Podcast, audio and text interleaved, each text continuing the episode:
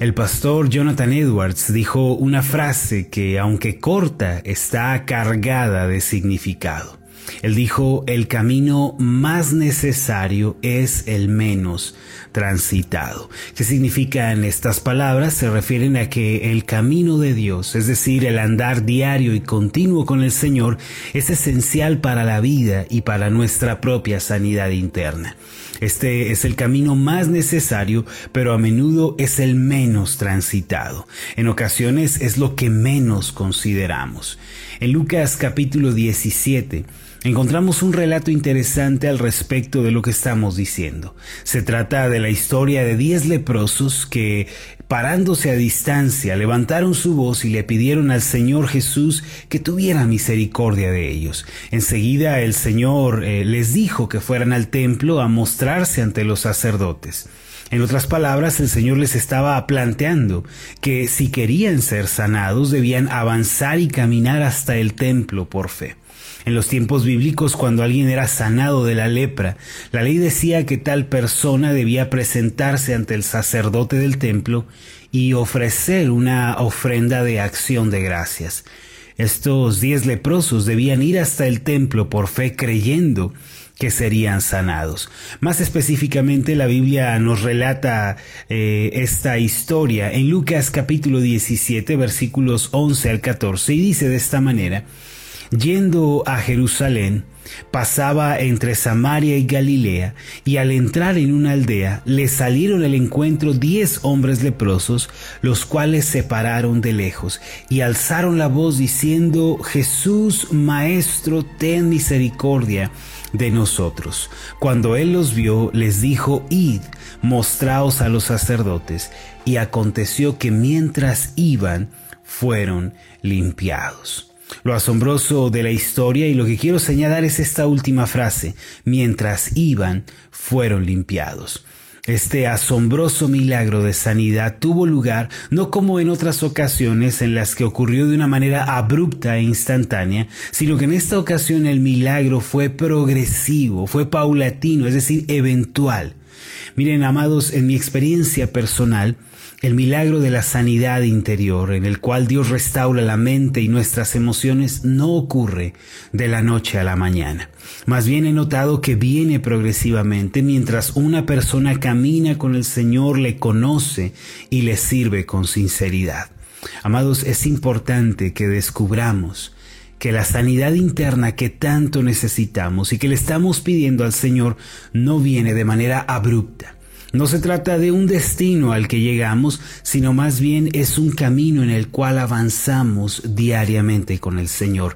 Es un paso a paso, es un día a día con Dios. Y tanto la transformación de nuestro carácter, así como la sanidad interior, tienen lugar en el encuentro diario, personal, con Dios. Solo aquella persona que proponga en su corazón caminar diariamente con Cristo y vaya por el camino de Dios, va a poder experimentar el milagro de la sanidad interna. Al igual que en el caso de los leprosos, esta sanidad del alma ocurre mientras vamos, mientras caminamos con el Señor. Si usted quiere experimentar este asombroso milagro, esta tremenda bendición, y quiere ser libre de las cadenas de amargura, de los resentimientos, este milagro no caerá del cielo como una bomba a su corazón. Más bien tendrá lugar como aquella semilla que se siembra y poco a poco crece y progresivamente manifiesta su fruto. En otras palabras, Dios nos está invitando a cada uno de nosotros a caminar con Él. Esta es la clave de la sanidad en la vida personal. No hay atajos, no hay caminos cortos, no hay fórmulas mágicas. La sanidad tendrá lugar a medida que caminemos con Dios en una relación personal y estrecha con Él. Para ello hay que tomar diariamente nuestra Biblia, leerla detenidamente, hay que reflexionar sobre su mensaje, orar al Espíritu Santo que nos dé entendimiento, comprensión de ella, y después debemos orar con devoción y con sinceridad delante de Dios. Debemos pedirle que nos transforme, que nos cambie, que nos ayude a vivir como a Él le agrada, y esta dinámica debe repetirse cada día de manera natural. Cuando así lo hacemos, vamos a presenciar un gran milagro en nuestro interior. Hay algo muy importante con relación a lo anterior. En el libro de Éxodo, el Señor le ordenó a los israelitas que ofrecieran dos sacrificios continuamente. Uno debía ser ofrecido por la mañana y el otro debía ser ofrecido por la tarde. Además, el pueblo debía venir al lugar de reunión con un poco de harina, aceite y vino también. El relato lo encontramos en Éxodo capítulo veintinueve, en los versículos treinta y ocho al cuarenta y seis, donde dice: Esto es lo que ofrecerás sobre el altar: dos corderos de un año cada día, continuamente. Ofrecerás uno de los corderos por la mañana y el otro cordero ofrecerás a la caída de la tarde. Además, con cada cordero una décima parte de un efa de flor de harina amasada con la cuarta parte de un hin de aceite de olivas machacadas, y para la libación la cuarta parte de un hin de vino. Versículo cuarenta y uno. Y ofrecerás el otro cordero a la caída de la tarde, haciendo conforme a la ofrenda de la mañana y conforme a su libación, en olor grato, ofrenda encendida a Jehová. Esto será el holocausto continuo por vuestras generaciones a la puerta del tabernáculo de reunión delante de Jehová, en el cual me reuniré con vosotros para hablaros allí. Allí me reuniré con los hijos de Israel, y el lugar será santificado con mi gloria, y santificaré el tabernáculo de reunión y el altar. Santificaré asimismo a Aarón y a sus hijos, para que sean mis sacerdotes, y habitaré entre los hijos de Israel, y seré su Dios, y conocerán que yo soy Jehová su Dios, que los saqué de la tierra de Egipto para habitar en medio de ellos, yo Jehová su Dios. Esta porción de la Escritura, mis amados, en realidad apunta a nuestros tiempos. Es una clara representación de cómo debemos relacionarnos con Dios el día de hoy. La instrucción consistía en ofrecer dos corderos de un año cada día. El cordero sacrificado en el Antiguo Testamento representaba la expiación por los pecados del pueblo. En nuestros días, obviamente, ya no nos presentamos delante de Dios con un sacrificio, de acuerdo con lo que nos fue enseñado en la carta a los Hebreos. En el capítulo diez, versículo uno, leemos esto: Porque la ley, teniendo la sombra de los bienes venideros, no la imagen misma de las cosas, nunca puede, por los mismos sacrificios que se ofrecen continuamente cada año, hacer perfectos a los que se acercan. Y en el versículo diez añade lo siguiente: En esa voluntad somos santificados mediante la ofrenda del cuerpo de Jesucristo, hecha una vez para siempre. En la actualidad, para presentarnos delante de Dios diariamente, debemos hacerlo por medio del sacrificio ofrecido por Cristo en la cruz.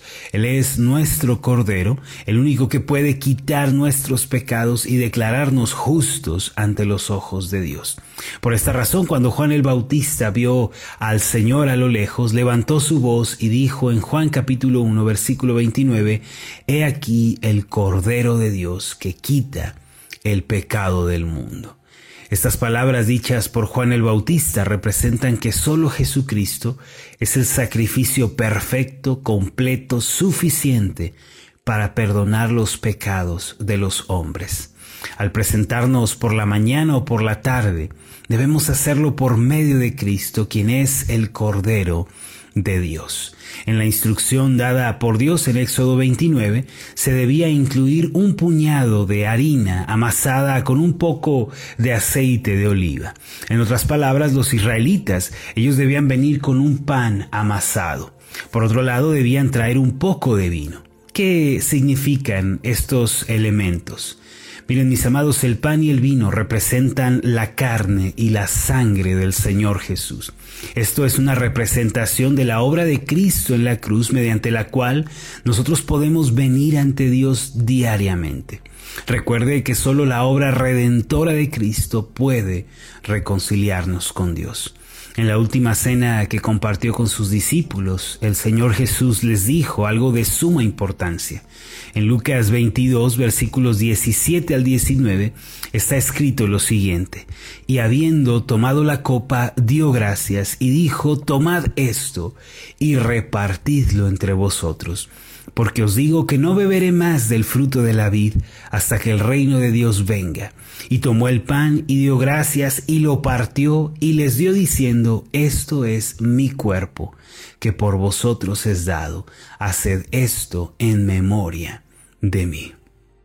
El pan y el vino del Antiguo Testamento apuntan al sacrificio del Señor Jesús. Al presentarnos ante Dios diariamente, debemos recordar a Cristo, quien dio su vida por nosotros. Debemos meditar en su cuerpo partido, su sangre derramada, y debemos dar gracias con corazones sinceros.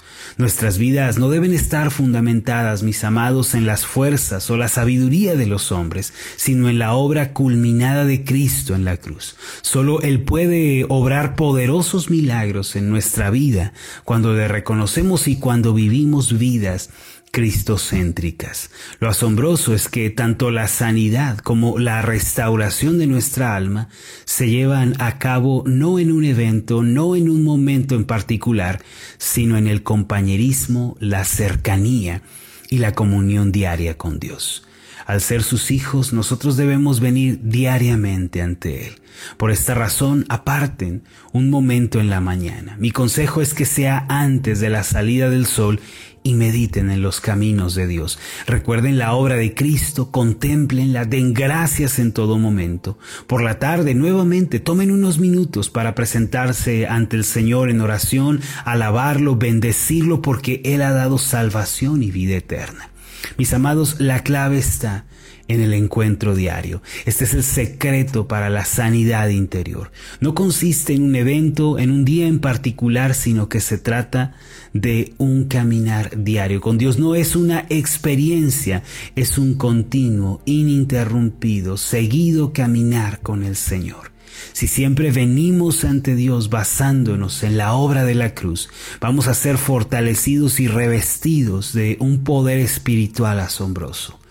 De pronto, mientras caminamos con Dios, vamos a ver nuestro interior y de una manera asombrosa nuestras heridas, traumas, complejos también, no estarán por ningún lugar. Recuerde, la clave es el encuentro diario con Dios. La sanidad interna tiene lugar paso a paso con Dios. Él nos dice claramente en su palabra que ya nos ha librado de la esclavitud del pecado y que nos ha llamado hacia sí, con la finalidad de vivir junto a Él en esa estrecha relación diaria. Por ende, aquella persona que desea experimentar sanidad y liberación, primero debe caminar con Dios. Vamos a hacer una oración. Amado Dios y Padre Celestial, muchas gracias porque en tu palabra tú nos muestras el camino para ser sanos. Tú nos señalas cómo podemos vivir en esa sanidad continua. Y hoy descubrimos que la clave de la sanidad interna es el encuentro diario contigo, es el caminar diario contigo. Señor, reconocemos que ese milagro que tanto anhelamos, esa obra tan poderosa que deseamos ver, no vendrá como resultado de los esfuerzos del hombre, del humanismo, de la psicología, sino que vendrán de ti, Señor. Tú eres nuestra esperanza en esta vida. Ayúdanos para comenzar cada mañana mirando a la cruz por fe y al irnos a dormir recordar los beneficios de la sangre de Jesús.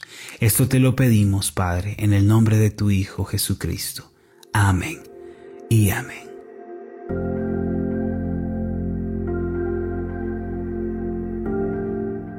Hola, ¿qué tal? Mi nombre es Marlon Corona, soy el pastor de la iglesia Ascender en la ciudad de Zapopan, Jalisco, en México. Le agradezco mucho por haberme seguido con esta meditación. Mi oración siempre es que usted sea prosperado en todas las cosas y goce de una buena salud, así como prospera en su alma.